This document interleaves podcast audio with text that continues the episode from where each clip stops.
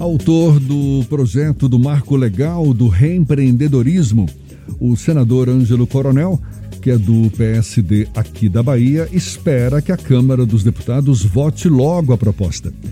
Ele diz que as medidas previstas no projeto, que já foi aprovado pelo Senado, aprovado em 8 de dezembro, poderão ajudar na recuperação de 500 mil micro e pequenas empresas que enfrentam dificuldades por conta da pandemia. O senador Ângelo Coronel é mais uma vez nosso convidado aqui no Issa Bahia. É com ele que a gente conversa agora. Seja bem-vindo. Bom dia, senador. Bom dia, Beltrão. Bom dia, Fernando. Bom dia, ouvintes da tarde. É um prazer voltar a falar para os transmissores dessa grande emissora, líder audiência nesse horário. Estou à disposição de vocês. Prazer todo nosso. Primeiro, explica para a gente reempreendedorismo, ou seja, permitir uma recuperação mais rápida de pequenas e microempresas, é isso mesmo? E como é que se daria essa recuperação, senador?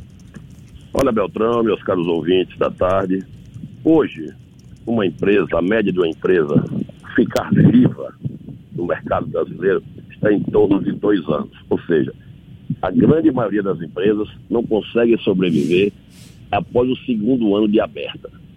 Hoje, o Brasil tem mais de 90% das empresas que são micro e pequenas empresas. Imagine que a cada 10 empresas brasileiras, 9 são pequenas empresas ou microempresas. E em torno de 4, 5%, média e grandes empresas. Hoje a lei da recuperação judicial, ela é benéfica para as grandes empresas, mas trata as pequenas e microempresas totalmente diferente. Por exemplo, se você vai fazer uma recuperação judicial, a justiça hoje só acata se uma empresa, se uma empresa tiver mais de dois anos de fundada. Ou seja, se no Brasil a média é que uma empresa feche com menos de dois, então a lei fica inócua para as pequenas e microempresas que são responsáveis pelo grande parque comercial e industrial do Brasil. Então nós estamos tirando essa cláusula, nós estamos dando segurança jurídica, estamos abrindo espaço para que essas pequenas e microempresas negociem com seus credores extrajudicialmente, sem necessidade de ajuizar. Estamos querendo com isso, Beltrão, Fernando e ouvintes da tarde, fazer com que essas pequenas empresas tenham segurança jurídica e, além do mais, após a pandemia, nós vamos ter aí uma grande gama de empresas fechando portas, mais ainda do que aconteceu durante o período da pandemia. Então, a nossa preocupação é fazer com que, após o término da pandemia, que essas empresas tenham condições de renegociar suas dívidas sem precisar fechar as portas. E se fecham as portas, geram mais desemprego ainda. Então, é uma maneira da gente dar, repito, segurança jurídica, facilidade ao parque comercial, industrial e de serviços das pequenas e microempresas do Brasil. Agora, senador, para ficar bem claro, para poder renegociar essas dívidas, esse projeto ele amplia o conceito de micro e pequena empresa e altera aquela lei de 2006 que instituiu o Estatuto Nacional da Microempresa e da Empresa de Pequeno Porte. Não, é... não altera, não altera nenhuma lei. Na verdade, o que dá é, é, é, por exemplo, como eu te falei, se você só tem dois anos de aberto, Hoje, se você tiver uma dificuldade de pagar suas dívidas, você não pode requerer uma recuperação judicial. E, além do mais, o credor sabendo que você não pode, ali aperta. Aí o banco vai ali aperta. Agora não. Quando os credores e bancos começarem a saber que as micro e pequenas empresas têm condições de também entrarem com recuperação judicial, ou seja, requerer a justiça é, um pedido oficial formulado pelo advogado, é, condições de ela sentar com seus credores para renegociar suas dívidas num prazo elástico para que ela não venha a fechar. Isso já acontece com as médias e grandes empresas, mas com a micro e pequenas respondo, e responde por mais de 90% das empresas brasileiras, não tem essa condição. Então é um tratamento desigual. Eu quero dar igualdade a todas as empresas do Brasil, não importa o tamanho dela. Senador, mudando um pouco de assunto, mas ainda com uma figura que o senhor, uma situação que o senhor é um dos protagonistas, a CPMI das fake news.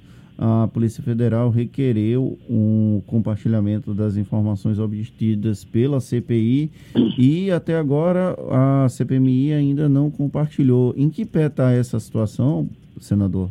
Olha, eu fiz ver a, a delegada que nos requereu e a lei é clara que você só pode compartilhar documentos sigilosos mediante uma autorização judicial. No caso da CPMI, uma autorização do Supremo Tribunal Federal. Então, a delegada, infelizmente, ela não quis seguir esse rito e nos pediu que fornecesse os dados sigilosos. Então, eu não iria descumprir a lei. Consultei a Advocacia Geral do Congresso Nacional e disse, olha, se você fizer isso, você está indo de contra a lei. Então, eu sigo a lei e o regimento interno do Congresso Nacional. Infelizmente, por isso que não pude atender.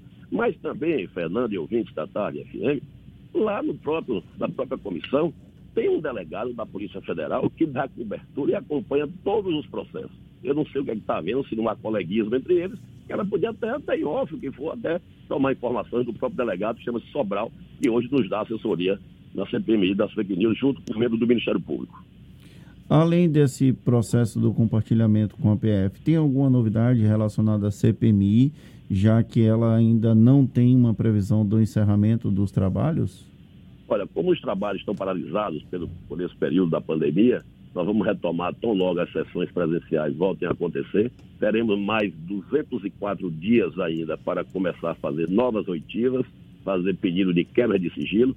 Todos os nossos pedidos de quebra estão, estão é, hibernados, como também as audiências de oitiva estão hibernadas em estúdio de não, estamos, não estarmos tendo sessões presenciais. Imagine você inquirir um possível réu por telefone ou por videoconferência, não é a mesma coisa de você deixar ele frente a frente com os parlamentares para ser inquirido, para prestar informações, até para que, Fernando, não se haja pré-julgamento e não se condene ninguém é, previamente.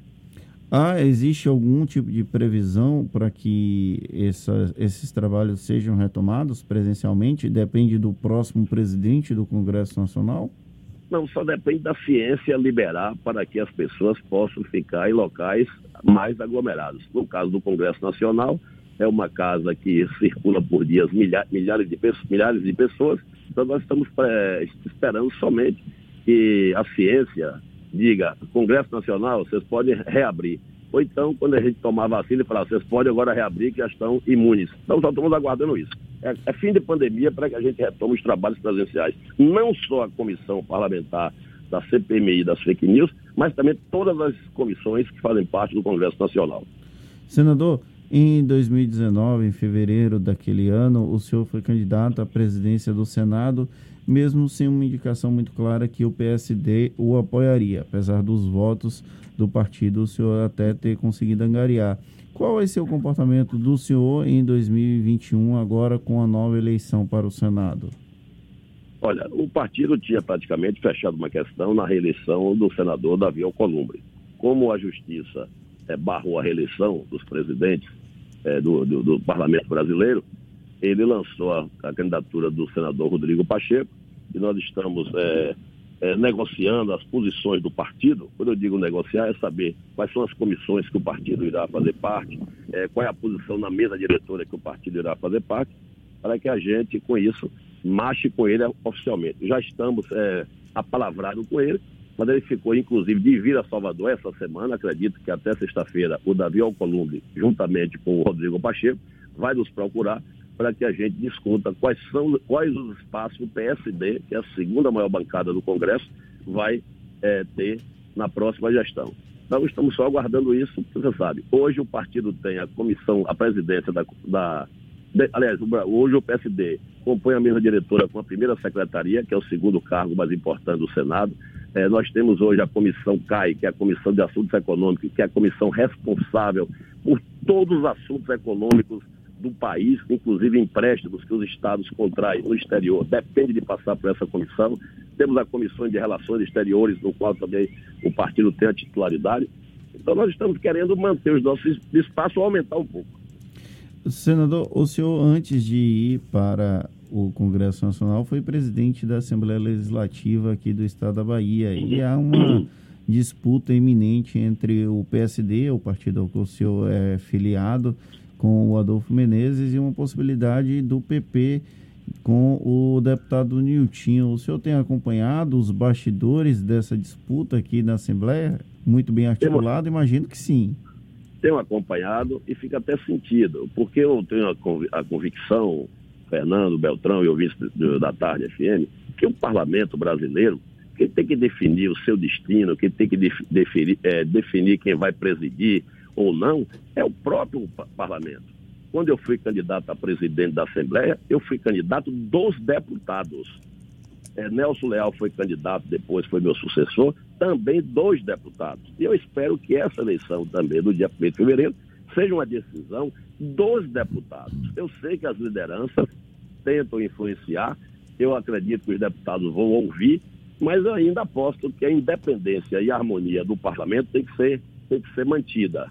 A harmonia entre os poderes é essencial pela nossa democracia, mas a independência não podemos abrir mão dela. Porque se o parlamento deixa de ser independente e passa a ser um apêndice do Poder Executivo, o parlamento tende a ficar mais desmoralizado ainda do que anda no Brasil, principalmente você sabe que as pesquisas não aferem muito bom, é, é, uma, boa, uma boa nota para o parlamento brasileiro. Então nós temos que mostrar independência. Ninguém está lá no parlamento, tanto no Senado como na Câmara ou na Assembleia da Bahia, para simplesmente é, prejudicar o poder executivo.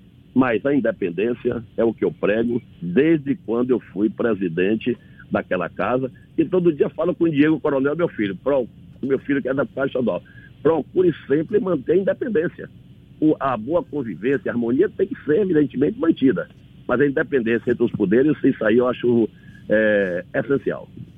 Senador Ângelo Coronel, para a gente encerrar e também para fechar o assunto que iniciou o nosso papo, que é o projeto do marco legal do reempreendedorismo, qual é a sua percepção para que esse projeto também seja votado na Câmara dos Deputados? Olha, Beltrão, na Câmara, eu acredito que tão logo acabe aí o recesso, ele deverá entrar em pauta.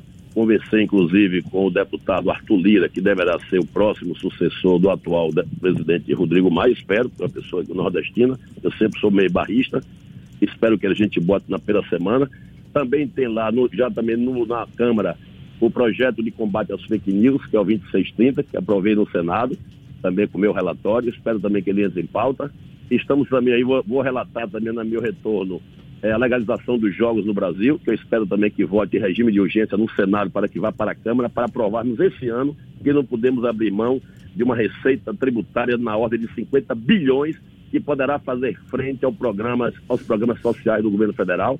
Eu acho que nós temos que obedecer, é, todas as religiões, obedecer às seitas, obedecer tudo. Agora, deixar muita gente com fome por questões, talvez, ah, jogo não pode ter, jogo pode ter. O Brasil é o único país da América do Sul que não tem o jogo legalizado. É um, é um dos poucos países do mundo onde não tem o jogo legalizado. Então nós precisamos aprovar esse relatório que eu vou apresentar tão logo retorne, para que a gente injete nos, nos cofres dos governos, tanto estadual como municipal e federal, mais de 50 bilhões para fazermos frente, repito, aos programas sociais do governo federal. Maravilha. Senador Ângelo Coronel, do PSD pela Bahia, um prazer tê-lo aqui mais uma vez no Issa Bahia. Seja sempre bem-vindo. Até uma próxima. Bom dia. Obrigado, Beltrão, Fernando, é, todo o corpo de amigos do Jornal Tarde. Bom dia a todos vocês.